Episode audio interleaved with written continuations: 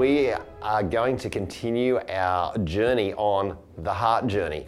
And in this particular teaching, I want to look at the heart journey, community, and the structures of the heart. The heart journey, community, and the structures of the heart. We've been talking a lot about the heart journey over the past weeks, and it is an absolute um, key to a genuine kingdom life is walking this heart journey. And the heart journey is lived in community. The heart journey isn't something that you can do in isolation. It's not something that you do on your own. The heart journey is lived out in community and in family.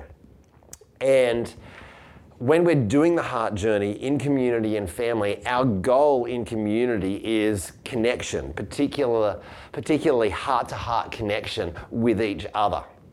It's deeper than I just know that person or yeah, they're all right. It is this genuine heart to heart connection that we have with each other that we work to, to protect and to build upon. So the goal of a community that is doing the heart journey together is connection. It is con- to connect with one another and to connect with one another deeply. To truly be known, uh, to truly know that we are loved, and to truly know that we belong. Um, and they, they're the core pillars of, of being happy as a person. But what I want to take a little bit of a dive into is this concept of the structures of the heart. And the structures of our heart often war against that very connection that is the goal of kingdom community. So the structures of our heart often war against it. But firstly, what do I mean by the structures of the heart? Foundation of this is understanding that life is lived from the heart. We've heard from Proverbs that out of the heart flow the issues of life, or the heart is the wellspring of life. In other words, life is lived inside out. And the heart is that center core out of which everything in our life flows.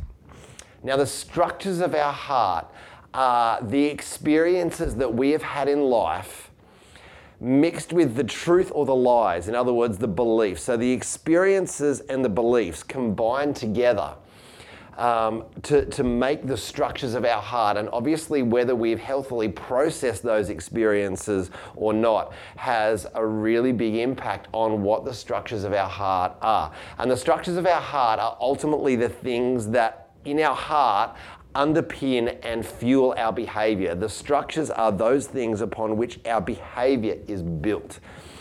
The structures of our heart are the foundations of our behavior.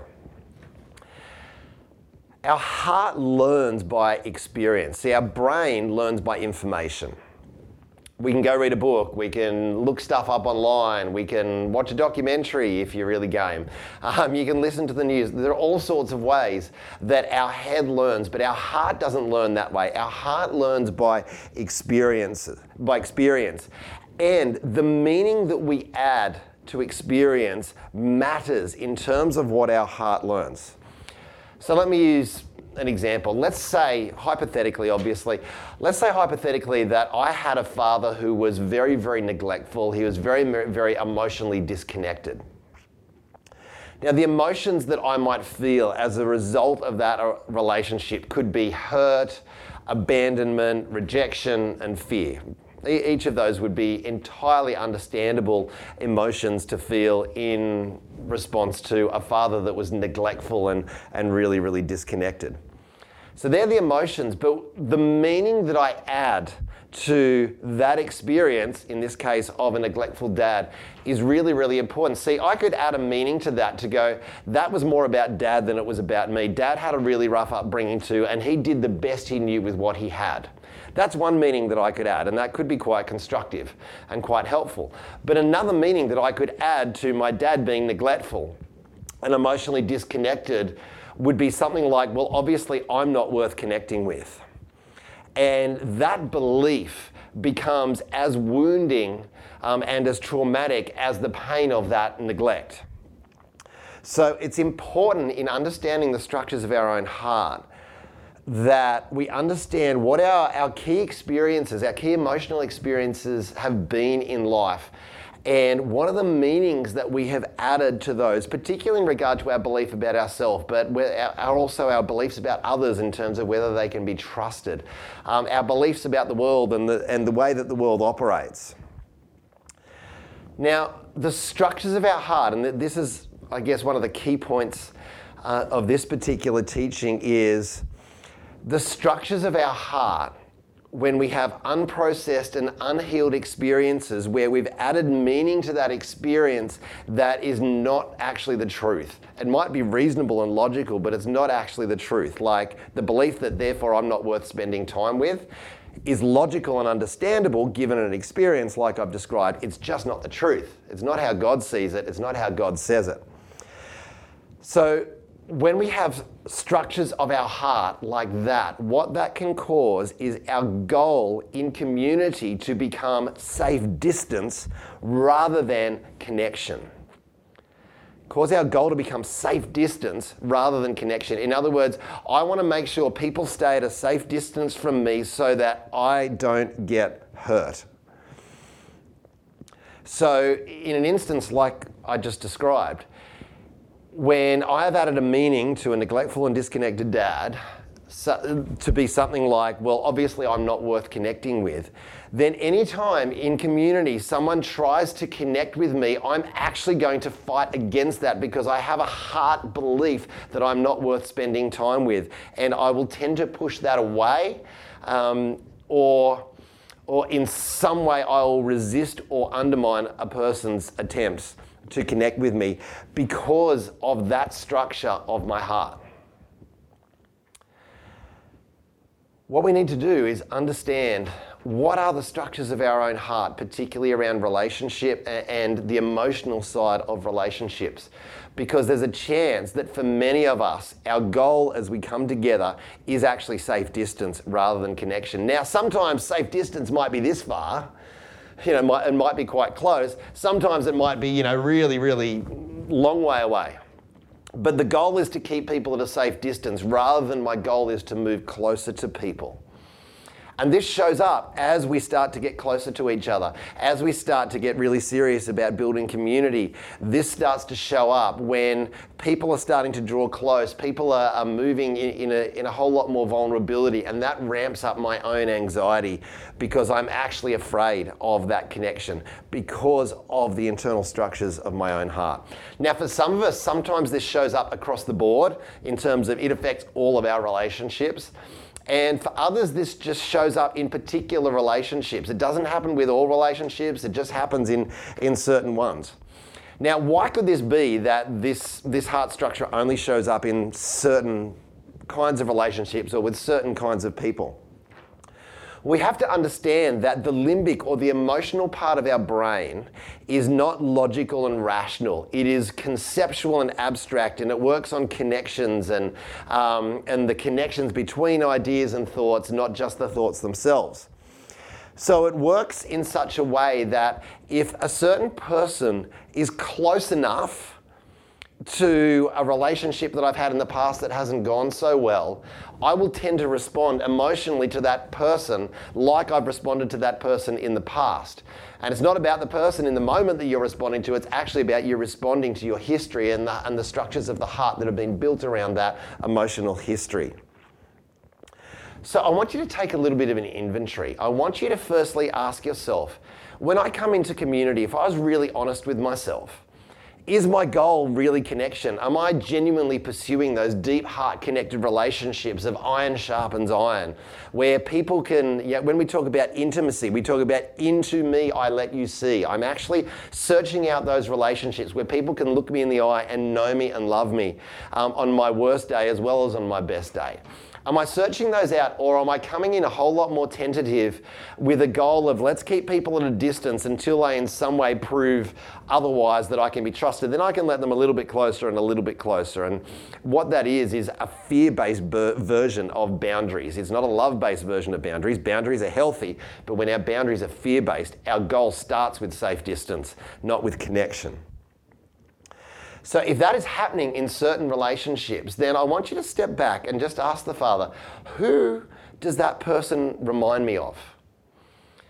So, for example, if it's an authority, a person that seems to be an authority person in your life, often that can relate to your relationship with your parents. Um, it could relate to you know, a negative relationship with a school teacher or certain school teachers, but particularly look at authority relationships in your growing up years. If, if coming close to anyone that seems like they're in authority uh, or some kind of authority role with you m- causes you to have that safe distance goal. Likewise, if, it, if it's peers, then often your sibling relationships are involved. And have a look how did my sibling relationships and, and the things that I learn about who I am impact how I'm relating to my peers around me? Or it may be certain kinds of people with certain characteristics, certain mannerisms, um, certain personality types. Um, it could be any of these things where the emotional part of your brain at a subconscious level is going, that reminds me of that person, and that didn't go so well, so I need to keep that person at a safe distance. And again, the importance of this is our safe distance goals actually war against kingdom connection and then ultimately kingdom community and family. And this heart journey is about drawing us out of our orphanhood, out of our disconnected isolation, and drawing us into a loving family that knows us, that loves us, and teaches us that we have a place of belonging. So, our goal in kingdom community is connection. It's getting close to each other. It's into me, I let you see, so that you can love me as you know me, and you can sharpen me, and I can sharpen you, and I can become the person that I am created to be. Now, as you come into kingdom community, ask yourself, what is the pain that that is bringing up as we move closer to each other? And are there certain kinds of people, certain types of people that are causing a bit of anxiety or pain to ramp up within me? Because all of that is a sign and a target for stuff that the Father wants to touch with His love and His healing power. He wants to. Um, he wants to heal you of those past bad experiences that are warring against connection. But he also wants to tell you the truth about the meaning that you added to those experiences. So, back to that example, if, if the meaning you added to a neglectful dad was that I'm not worth spending time with you, then the father wants to speak the truth. Hey, you were worth spending time with. He just didn't know how to do it. He had his own battles, he had his own pain, he had his own rejection, and he found it hard to get past that. It actually wasn't about you, it was about him. That's much more the truth. So the Father wants to speak the truth to the meaning that you have added around those painful experiences, remembering that our goal in kingdom community is connection. I want to pray for us right now that the Father would give us revelation around these things that are happening as we're coming in closer in community so that His healing power can touch those and we can draw closer to each other because His heart is He sets the lonely in families. That is, that is part of how He heals us. He sets the lonely in families. So let me pray for us right now. Father, I want to ask for everyone who is within the sound of my voice right now that a spirit of revelation would come upon every single one of us that you would begin to show us those internal structures of our heart, those, those significant emotional experiences that we have had throughout our life, whether long term ones like our whole childhood or specific experiences of, of bullying or of rejection or of pain, that you would begin to show us those unprocessed and unhealed experiences and, and the meanings that we have added to those experiences, you would start to bring them to the surface so that your love can touch those places and your truth can touch those places. Father, we want to pull together as kingdom community. We want to be one. And this is something that you died for and something that Jesus prayed for in John 17, that we might be one just as you and Jesus are one, Father. So we ask for your revelation to sit upon every person right now, for every structure of the heart that is warring against connection to be brought to the surface as we're ready for it, so that your love can touch it and your truth can touch it. And Lord, as this happens, we speak your protection. We just say no to the enemy coming and bringing accusation and distorting and confusing us as that process happens. And we just give our hearts permission to detox those painful events, for your love to touch and heal them so that we can be that deep kingdom community and family that you died to create. Yeah, Father, we ask this in Jesus' name. Amen.